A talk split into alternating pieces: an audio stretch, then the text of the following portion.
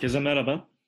Film Lovers'ın yeni podcast serisi Seç Beğen İzle'de ben Murat Emir Eren ve e, oyuncu arkadaşımız ve aynı zamanda şahane bir insan ve şahane bir sinema tutkunu ve bir vampir aşığı olan Beste Bereket'le birlikteyiz. Beste merhaba. Seç Beğen İzle'de sizlere her bölümde e, yeni bir temanın etrafında ol, seçtiğimiz bir film listesi vereceğiz. Bu film listesinde 10 film olacak genellikle ve filmler genellikle bizim seçtiğimiz temanın içinde ilk akla gelmeyen filmler olacak diyelim. Zaten temalarını da biraz böyle farklı bir yerden seçiyoruz. Yani yine ilk akla gel gelmeyen temaları seçmeye çalışıyoruz. Haliyle bu programda sizler de işte bir birden fazla yeni, belki işte ilginizi çekebilecek, belki daha önce duyduğunuz ama izlemediğiniz, izlemeye fırsatınızın olmadığı filmlerden haberdar olmuş olacaksınız. Ve biz bu filmleri size besteyle anlatıyor olacağız. Peki bugünkü ve ilk programımızdaki temamız nedir Sayın Beste Bereket? İlk bölümümüzün teması vampir mitini yeniden yaratan 10 film. Neden? Çünkü vampirler bizim gönlümüzün çiçekleri olduğu için, e, sinemadaki vampirleri çok sevdiğimiz için ilk bölümümüzü e, bu tema üzerine kurduk. Teşekkür ediyorum. Küçük bir torpille söz konusu olmuş olabilir tabii. Evet, bu torpilin ne olduğunu ben size açıklayayım arkadaşlar. Beste yılların vampir aşığı. yılların vampiri. Evet, yılların vampiri. ee, galiba işte en çok oynamak istediği rollerden biri de bir vampir rolü diye biliyorum. Yani böyle bir sırrını vermiş gibi olmayayım ama. Ver ya lütfen sırrın. Belki bir yere ulaşır, Belki bir karşılığı bir olur. Peki e, niye, nereden kaynaklanıyor bu aşkın Beste? Onu da açıklarsan. Kan sevdiğimiz için. Sonuçta yüzde kaçımız kan bir düşün neden seviyorum. Çünkü hayatta kalmayı seviyorum aynı zamanda bu bir dilemma. Ve porfiriya diye bir hastalık var bilmiyorum biliyor musun? Aslında bu vampir mitinin çıkış noktası o hastalıkta olabilir. Yani kan içmek isteyen insanlar var gerçekten. Ee, bu bir genetik hastalık sanırım. Aynı zamanda güneş ışığının onları rahatsız ettiği gibi bir şey de söz konusuymuş. Ee, sanırım bütün bu birçok ayrı kültürde yer aldığı için e, vampir mitleri, efsaneleri çıkış noktası bu hastalık olabilir. Ne bileyim birileri birilerini görmüştür de Hı. kulaktan kulağa bu böyle yayılmıştır gibi bir şey olabilir. Çok bilimsel bir yaklaşım olmadı galiba ama neden olmasın? zaten çok bilimsel bir program olduğumuzda iddia etmiyoruz. Öyle öyle mi? E, iddia ediyoruz dediğin için ben ben o zaman müsaademi istiyorum. Ben bilim olmayan bir yerde duramam Murat. Kusura bakma. İlk programdan bunu hemen söylemiş olalım. Hoşça kal bu ne, bu ne bilimsizliktir diye tepki. İlk filmle başlayalım mı hemen? Evet evet yani bu listeye dahil ettiğimiz filmlerin ilkiyle başlayabiliriz. Ee, ilk Ve film... kronolojik olarak başlıyoruz. Evet aynı zamanda bütün filmleri yani böyle işte bu en iyiden en kötüye, en kötüden en iyiye gibi bir sıralama yapmıyoruz. Ee, kronolojik olarak sıralıyoruz. Evet. İlk filmimiz 1977 yapımı Martin, George A. Romero'nun filmi. Ee, film Filmin çok ilginç bir hikayesi var aslında. Film 84 yaşında bir vampirin bedenine hapsolduğunu söyleyen genç bir e, insanın, Amerikalı bir gencin hikayesini anlatıyor. Ve çok ilginç de bir yapım hikayesi de var aslında. George, George Romero zombilere yaptığının bir benzerini, yani zombi temasının böyle sıradan işte böyle bir yaşayan ölü ve bir korku objesi olmaktan çıkarıp işte böyle sosyolojik bir takım çıkarımlar yaptığı, politik bir takım çıkarımlar yaptığı filmlere dönüştürür. Bu filmde de benzer bir şey aslında vampir temasına yapıyor ve farklı bir vampir hikayesi sunuyor bize. Ve bildiğim kadarıyla da önce karakteri 84 yaşında yazıyor gerçekten. Yani yaşlı bir karakter yazıyor ama benim başrol oyuncusunun performansını görünce denemelerde daha doğrusu denemelerde değil, onu bir sahnede izliyor bir tiyatro oyununda ve Aa, karakter genç olsa ya daha iyi olmaz mı gibi bir fikir geliyor. Oradan yola çıkıp çektiği bir film. Yani şöyle bir şey var. Tabii ilk saniyede filmde mesela Martin'in vampir olduğu mesajını alıyoruz çok net olarak. Fakat devamında diğer vampir filmlerinden bence biraz ayıran bir özellik var. Bir noktada bir sıkışıyoruz. Gerçekten bir vampir mi yoksa şizofrenik bir durum mu var ortada diye. Hı hı, hı. Ee, o bence izleyeni tabii böyle bir dilemma yaratıyor, söz konusu ediyor. E, o yüzden de e, bir de tabii ki çok böyle e, vampirlerle ilgili hepimizin emin olduğu bazı şeyler var. İşte haç görmek, sarımsak vesaire. E, bunları da yapıyor. Bunları da yok ediyor aslında. Bayağı çok e, 77 yapımı bir film ve bayağı protest bir vampir filmi o anlamda. Yani vampirizmi de protesto ediyor. Evet, va vampir mitin içindeki, işte, birtakım böyle dini öğeleri, birtakım böyle halk inanışlarını falan aslında dışlayarak anlatmaya çalışıyor. Biraz Evet. öyle bir O şey yüzden yapıyor. bence farklı bir yerde duruyor diyebilirim bu liste içinde de ve birçok vampir filmi içinde de. Evet, izlemediyseniz alın listenize ve, eee, bir an önce izleyin diyebiliriz. Evet, yani sadece bir gerilim ya da korku filmi gibi de bakmamak lazım. Bence bir böyle bir romantik dram aynı zamanda, değil mi? Evet, evet, kesinlikle. Yani bi birkaç böyle hibrit bir tür aslında film. Evet. hibrit bir yapısı var filmin gerçekten. O açıdan demin de dediğim gibi izleyiniz, izletiniz efendim. Eee, 2'nci filmimize geçebiliriz hemen. Evet. Bir sonraki filmimize. Tony Scott'ın 1983 yapımı filmi The Hunger ülkemizde Açlık olarak da gösterildi. Hatta, eee, vaktiyle bir herhâlde bir 10 yıl falan olmuştur gerçi ama İstanbul Film Festivali'nin seçkisinde de vardı. Ve Tony Scott'ın muhtemelen böyle en iyi, işte, 2 filminden biri. True Romance'ı da belki sayabiliriz Tony Scott'ın iyi filmleri arasında. Eee, filmde Catherine Deneuve, David Bowie ve Susan Sarandon başrolleri canlandırıyor. Zaten bu üçlünün arasındaki bir, eee, aşk hikâyesine, yani aşk ve, işte, çekim Cinsellik üzerinden biraz, evet. ona odaklanıyor. Yani, eee, yine bence bu film için de yalnızca bir vampir filmi diyemeyiz diye düşünüyorum. Nedense vampir filmi başlığı toplayıp hiçbirine vampir filmi diyemiyoruz deyip hiç anlamamışız konuyu. Eh, yani tabii filmin estetiği, ne bileyim, işte, gotik öğeleri erotikliği bambaşka başlıklar altında toplanabilir bir film ve cast'ı da zaten gerçekten etkileyici bir cast bence. Emm, çok cool bir vampir filmi bence. Belki de listedeki en cool film olabilir. Eee, tabii Tony Scott'ın intiharından da belki bir minik söz etmek de fena olmaz. Kendisine bir Allah rahmet eylesin diyorum ben buradan. Eee, yaşasaydı neler olacaktı? Evet, kendisi kariyeriyle ilgili önemli bir depresyon geçirip bir noktadan sonra da intiharı tercih etti. Eee, hepimizi çok üzen bir ölümdü gerçekten.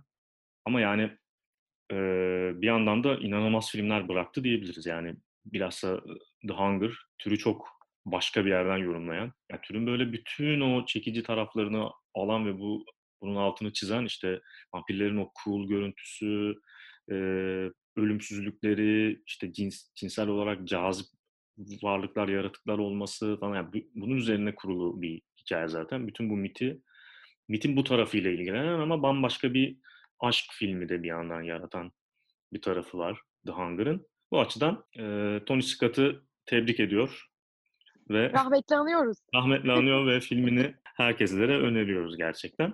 Eee, bir sonraki filmimize geçebiliriz hemen. Evet. O da, yani türü yine başka bir yerden yorumlayan, hâliyle bu nedenle listeye aldığımız 1987 yapımı Kayıp Çocuklar: The Lost Boys, Joel Schumacher'in filmi. Film film için söylenebilecek aslında böyle çok böyle açıklanabilecek bir şey göremiyorum. Yani tam bir 80'ler gençlik filmi ama bu bu sefer vampirlerle. Evet. Yani, işte, o yeni bir çocuk kasabaya gelir ya da, işte, şehre yeni bir çocuk gelir, işte, yeni bir okula başlar. O okulda, işte, var olmaya çalışır ama, işte, bir bir, eee, böyle popüler bir grup vardır, bir nerd grubu vardır falan. Aynı hikâyeyi, ya, bütün bu popüler ve, işte, asi grubun vampirlerden oluştuğu bir formla kuruyor aslında. İşte, yani Lost Boys, Peter Pan'in kayıp çocukları bence bunlar. Hı hı. Öyle düşünüyorum. Hıh. Eee, ama mesela beni çok etkileyen bir bir şey olmuştu. Bu esas oğlanımızın kızımıza bir ismini sorduğu bir sahne var. "Senin de mi, işte, ebeveynlerin hipiydi?"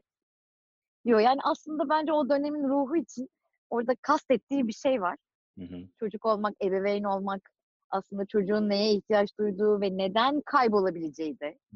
Eee, çünkü, yani, bir annenin doyuramadığı çocuğu dünya doyuramaz diye bir şey var. Hippileri seviyor olmakla birlikte burada çocukların bir serzenişi de mevcut. Bence bu da aslında filmin gerçekle bağlantılı olan noktalarından bir tanesi.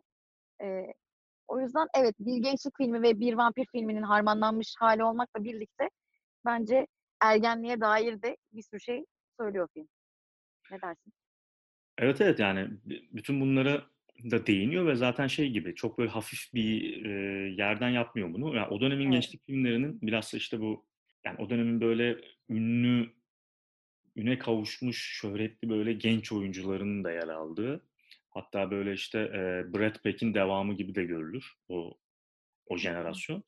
İşte Breakfast Club gibi, e, Ferris Bueller's Day, Day Off gibi gençlik filmleri zaten farklı bir yerden yaklaşıyor gençlik filmleri kavramına da.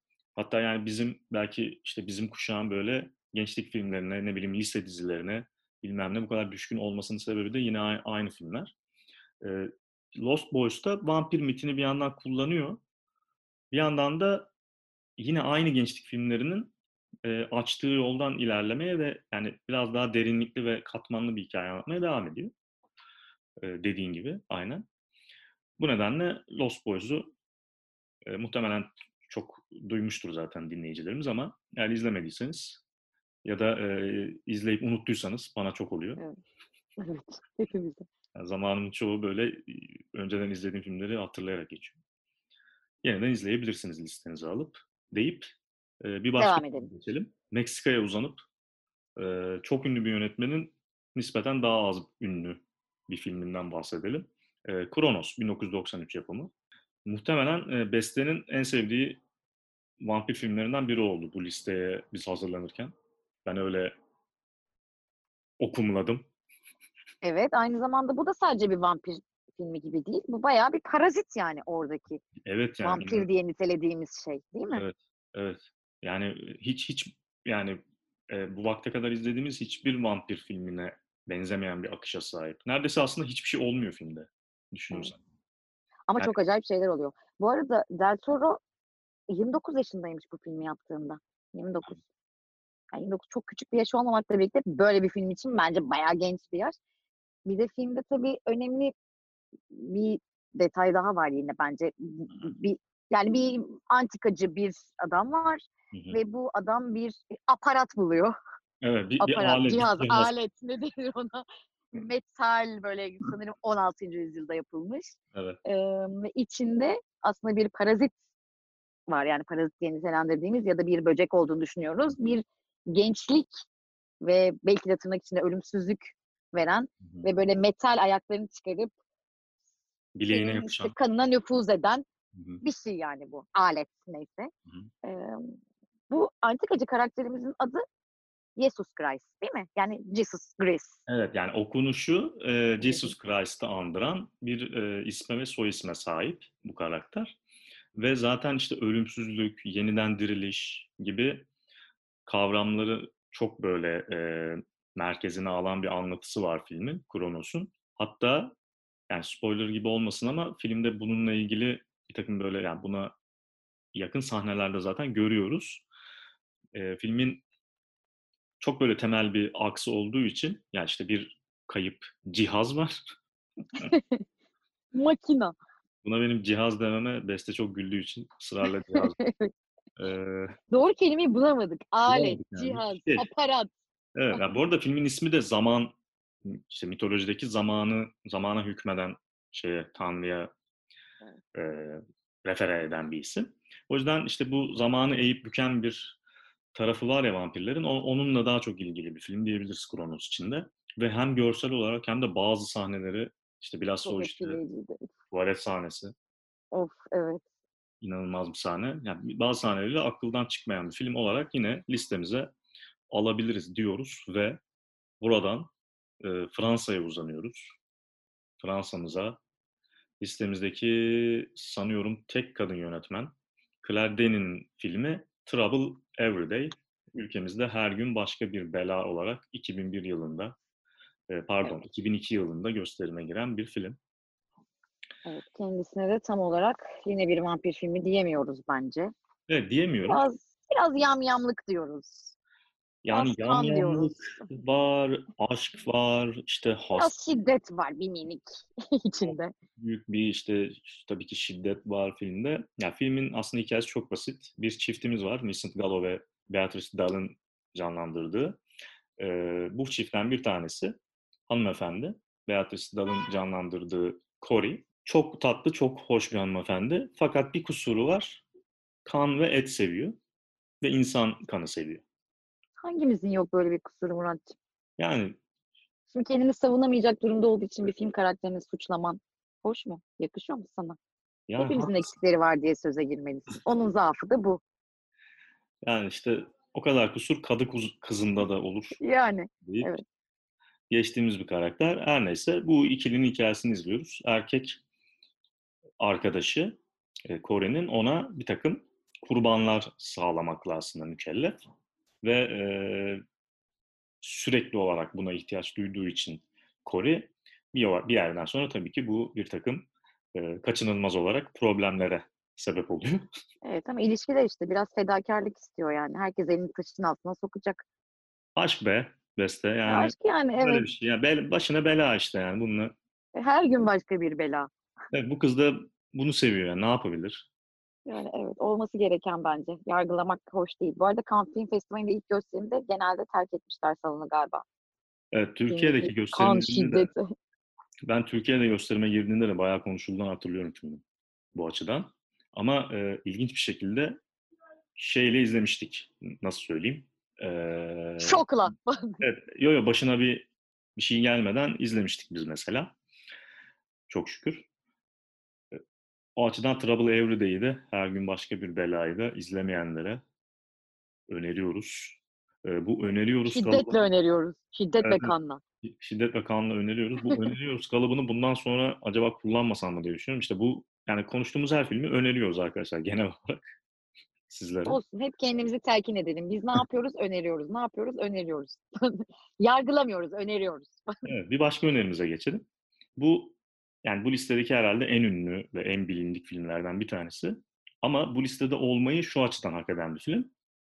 Gerçekten vampir mitine aşırı ters köşe bir yerden bakan ve çok dramatik bir film. Gir Kanıma diye ülkemizde oynayan Let the Right One In. İsveç filmi. Hı hı. Thomas Alfredson'un yönettiği bir film. Ee, iki ana karakteri var. Bir tanesi küçük bir oğlan çocuğu, bir diğeri de onun dostluk kurduğu yapayalnız bir kız çocuğu. Ve bu e, kız çocuğu aslında bir vampir. Hadım edilmiş bir çocuk tabii. O Evet. aslında kız çocuğu da değil. Onu sanırım bir roman uyarlaması. Evet. Romanda çok daha detaylı ve hani ayrı bir başlık olarak değerlendiriliyormuş ama filmde ufacık bir sahnede zaten Hı hı, hı geçiyor. Spoiler'ımı vermiş oldum. Şu an onu tam bilemedim ama öyle oldu galiba. Yani biraz verdiğin gibi. E, bazı Evet. şeyleri bilerek izlemekte fayda var tabii. Neyse bir, bilsinler ne yapalım. Evet, Zaten yani 12 yıllık film arkadaşlar. evet, evet, 12 evet. yıllık filmin de spoilerı olmasın bir zahmet ama hiç Yani için de en azından işte bir, e, bir detay olarak aklınızın bir köşesinde bulunuyor olsun. Yani çok önemli iki bir çocuk da çok iyi bu arada gerçekten. Thomas Alfred Ve yönetmenliği müthiş, inanılmaz. evet oyuncu yönetimi, çocuklar, seçim zaten çok iyi. Ee, tabii böyle aslında tatlı, çok tatlı Ellie kızın adı, vampir olan kızın. hı, hı hı. Ee, onun aslında bazı serzenişleri de var ya ne yapabilirim gibi yani mecburum bunu yapmaya. O bence çok duygusal ve böyle izlerken bayağı empati kurabildiğin bir şey. Yoksa normalde bir vampirle bunu nasıl yapabilirsin bilmiyorum. Hı hı. Ee, ama etkileyici bir film. Yani hem esas iki karakterinin çocuk olması ve bunun üzerinden iki dışlanmış karakter. Biri bir insan ve biri bir insan değil ama günün sonunda evet ikisi de dışlanmış karakterler ve onların ilişkisi film okuması bence çok çok güzel seyirci için, izleyici için. Gir Kanıma ismiyle ülkemizde oynayan Let the Right One- One In'i herkese önerdikten sonra bir başka filmimize geçiyoruz. Bu da nedir? 30 Gün Gece ismiyle Evet. Türkiye'de oynayan 30 O Days karantina günlerinde çiçek gibi olur. Evet, karantina günlerine en uygun filmlerden bir tanesi. Listemizdeki en ana akım film, film diyebilirim bu film için. David Slade'in imzasını taşıyor. Ee, başrollerinde e, Josh Hartnett, Melissa George gibi isimler vardı ve Danny, Danny Huston var. Film uzak bir Alaska kasabasında bir ay boyunca işte gecenin yaşandığı bir kasabada e, hayatta kalmaya çalışan bir ahalinin hikayesi aslında. Çünkü bütün bu gece yani hiç gün, güneş yüzünün görünmediği süre boyunca vampirler dadanıyor kasabaya ve besleniyorlar. Eğer ki karantinadan dışarı çıkarsan yem oluyorsun. Markete de mi? Öyle markete de mi gidemeyeceğiz? Markete de mi gitmeyeceğiz? Hayır, çok sıra oluyor eve gelemiyorlar. Ve sahile de mi inemeyeceğiz falan yok. Parklar da mı yasakmış peki onu söyleyin. Her yerde yakalanabilirsin. Evet. Ve e, bir noktadan sonra gerçekten yani bir yani vampirlere yani bayağı dümdüz vampir hikayesi anlatıyor aslında bu. Bunun neresi farklı bir yaklaşım diyeceksiniz. Aslında vampir kavramına ve vampirlere bir nevi bulaşıcı hastalıktan yola çıkarak anlattığı için biraz bu listeye dahil ettik biz. E, ve çok ilginç bir şey yapıyor aslında. Bir noktadan sonra baş edebilmek için onlarla ana ka- karakterimiz e, onlardan biri olmak zorunda kalıyor. Yani bu aslında spoiler değil, çok böyle açık bir şey. E, onlardan biri olmak zorunda kalıyor ve yani bir, bir yanıyla bugün çok konuşulan işte bu sürü bağışıklığı Şimdi onu söyleyecektim. Resmen olayı var ya, biraz ona onu da andırıyor. O yüzden tam bir aslında karantina, karantinadan çıkış, sürü bağışıklığı ve hastalığı yenme evrelerini Epidemik bir şey tabii bu. Orada Evet, bir evet. epidemi var. Biz pandemi ama o epidemi yani. evet, bunu takip ediyor. O açıdan çok ilginç bir film bence. Harika. O zaman devam edelim. Bunu da önerdikten sonra. Bunu önerdikten sonra e, Beste'nin en sevdiği, övmeden duramadığı, gün aşırı evet evet. Evet evet. Övüyorum gerçekten. Kendisi bu kadar övmemiştir Park Chan-wook'un herhalde. Güney Kore filmine geliyoruz. Thirst, e, Chan-wook Park'ın filmi. E, bir din adamının e, vampirlikle sınanmasını temelde yani konu eden bir film diyebiliriz. Sen ne diyorsun Beste? Yani e, tabii bu, bu da böyle sadece bir vampir filmi gibi değil. Gerçekten bir yasak aşk hikayesi, Hı hı. işte tutku, erotizm var bence maksimum Hı hı. derecede olduğunu düşünüyorum. Tabii esas karakterin bir din adamı olması ve e, aslında bir vampire dönüşmek zorunda kalmış olması. Yani hiçbir hı. fikri yokken buna dönüşmek zorunda kalmış olması ve e, ve bir kadınla aslında ilişkisi ve kadın erkek ilişkilerine dair çok fazla şey söylediğini düşünüyorum aslında filmin. E, gerçekten bir şeyi yapmak zorunda olduğunda onun peşinden gitmek ve o gerçekle yüzleşmek ve bunu göğüsleyebilmekle yapmak zorunda olduğun şeyi korkarak arka sokaklardan dolanarak yapmaya çalışmak Hı hı. e, bence insan dehlizlerine dair de çok fazla şey söylediğini düşünüyorum bu filmin sırf bu anlatısı yüzünden bile. Hı hı. Birkaç tane sahnesi varken ben onları başa alıp alıp izliyorum. Gerçekten çok çok çok iyi buluyorum. Bir de galiba Kore sinemasında e, bir erkeğin tamamen çırılçıplak olduğu ilk filmmiş bu. Bu bir Evet, özellik bilmiyorum. Evet, öğrenince söyleyeyim dedim. Muhtemeldir çünkü yani Kore, Güney Kore sineması inanılmaz bir gelişme gösterdi yani son 20 yılda. Ama bir yandan da çok böyle geride kal- kaldığı bir yerden böyle birden ileri fırladığı için muhtemeldir öyle bir trivial bir durum olması. Bir yandan da filmin başrolünde yine Kang Ho Song var. Gerçekten a- aşık Evet, olduğumuz bir Parazit'te de oynuyor şu anda. John Ho'nun da favori oyuncularından bir tanesi. Müthiş bir aktör gerçekten. Yani Güney Kore'nin nasıl ne diyelim? Güney Kore'nin Robert De Niro'su ya da Şener Şen'i. Türkiye'den bir örnek bekliyordum. Geldi evet. Artık ne, ne diyebilirsek. Ee, bu filmde de müthiş oynuyor. Her zamanki gibi. Ve film hakikaten senin de dediğin gibi din kavramıyla işte vampirlerin bu işte bir yanıyla özgürleştirici yani vampir olmanın özgürleştirici cinsel anlamda, e, ahlaki anlamda Beslenme anlamında. Bütün bu ikilemleri ortaya seren bir yanı da var. O açıdan bu listede olmayı zaten sonuna kadar hak eden bir film olmasının yanında çok çok da iyi bir film. Gerçekten üst düzey bir sinema örneği. Olarak herkese şey yaptıktan, önerdik Övdükten sonra sonra övüp övüp. övüp övüp işte ballandırıp, ballandırmak bizim işimiz. Sevmeyen yoktur herhalde. Bilmiyorum artık. Aynen. E, vak yakın zamanda bir zombi filmi çekmiş ama geçmişte bir vampir filmi çekmiş. Bir yönetmenin filmine geçiyoruz. E, Jim Jarmusch. Aslında bir vampir filmi çekmesi en son bekleyeceğimiz yönetmenlerden biri olmakla beraber ondan gelen bir vampir filminin de çok ilginç olacağını düşündüğümüz bir yönemendi. Net- Nitekim öyle de oldu. Gerçekten hiç, Evet. hiçbir yanıyla yani iki tane vampir karakteri anlatıyor olmasının dışında iki böyle aristokrat, e, burjuva, e, müzisyen, e, bir adam, Kitap aşığı, müzik aşığı falan. işte sanat aşığı bir kadın ve işte ya yapayalnız yaşıyorlar ve bu ikilinin aslında hikayesini izliyoruz minimal bir Ve çerçevede. Adam and Eve. Değil mi? Evet, evet, birinin ismi o. Adem'le Havva yani. Evet. Anlıyorum. Tabii bunların beslenme durumları biraz farklı. Hı hı. Bizim diğer alışık olduğumuz canımız ciğerimiz vampirlere nazaran. Hı hı. Eee, biraz daha parayla satın alma yoluna biraz daha gidiyorlar. soft, biraz daha bı Biraz daha ya hazır yiyiciler, fast food. Öldürmeyelim. Eee, Evet, evet. Aman aman ağzımızın tadı bozulmasın diyor onlar biraz daha.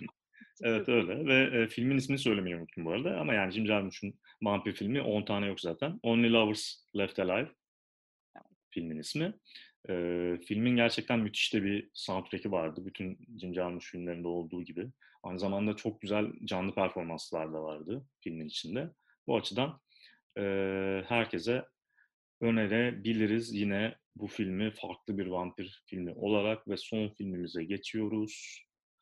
Efendim, o da nedir? O da şudur Ya. ki Taika Waititi'nin Evet. eee, Yeni Zelanda'nın gururu, hepimizin en sevdiği insanlardan biri hâline gelen, en sevdiği sinemacılardan biri hâline gelen Taika Waititi'nin filmi What We Do in the Shadows.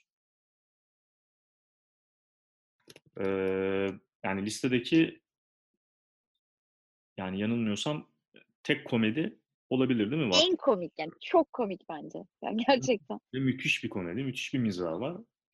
Bir kere zaten en başında neredeyse Lost Boys'a bir selam gönderiyor. Bence güzel hı. bir çıkış noktası, iyi bir başlangıç.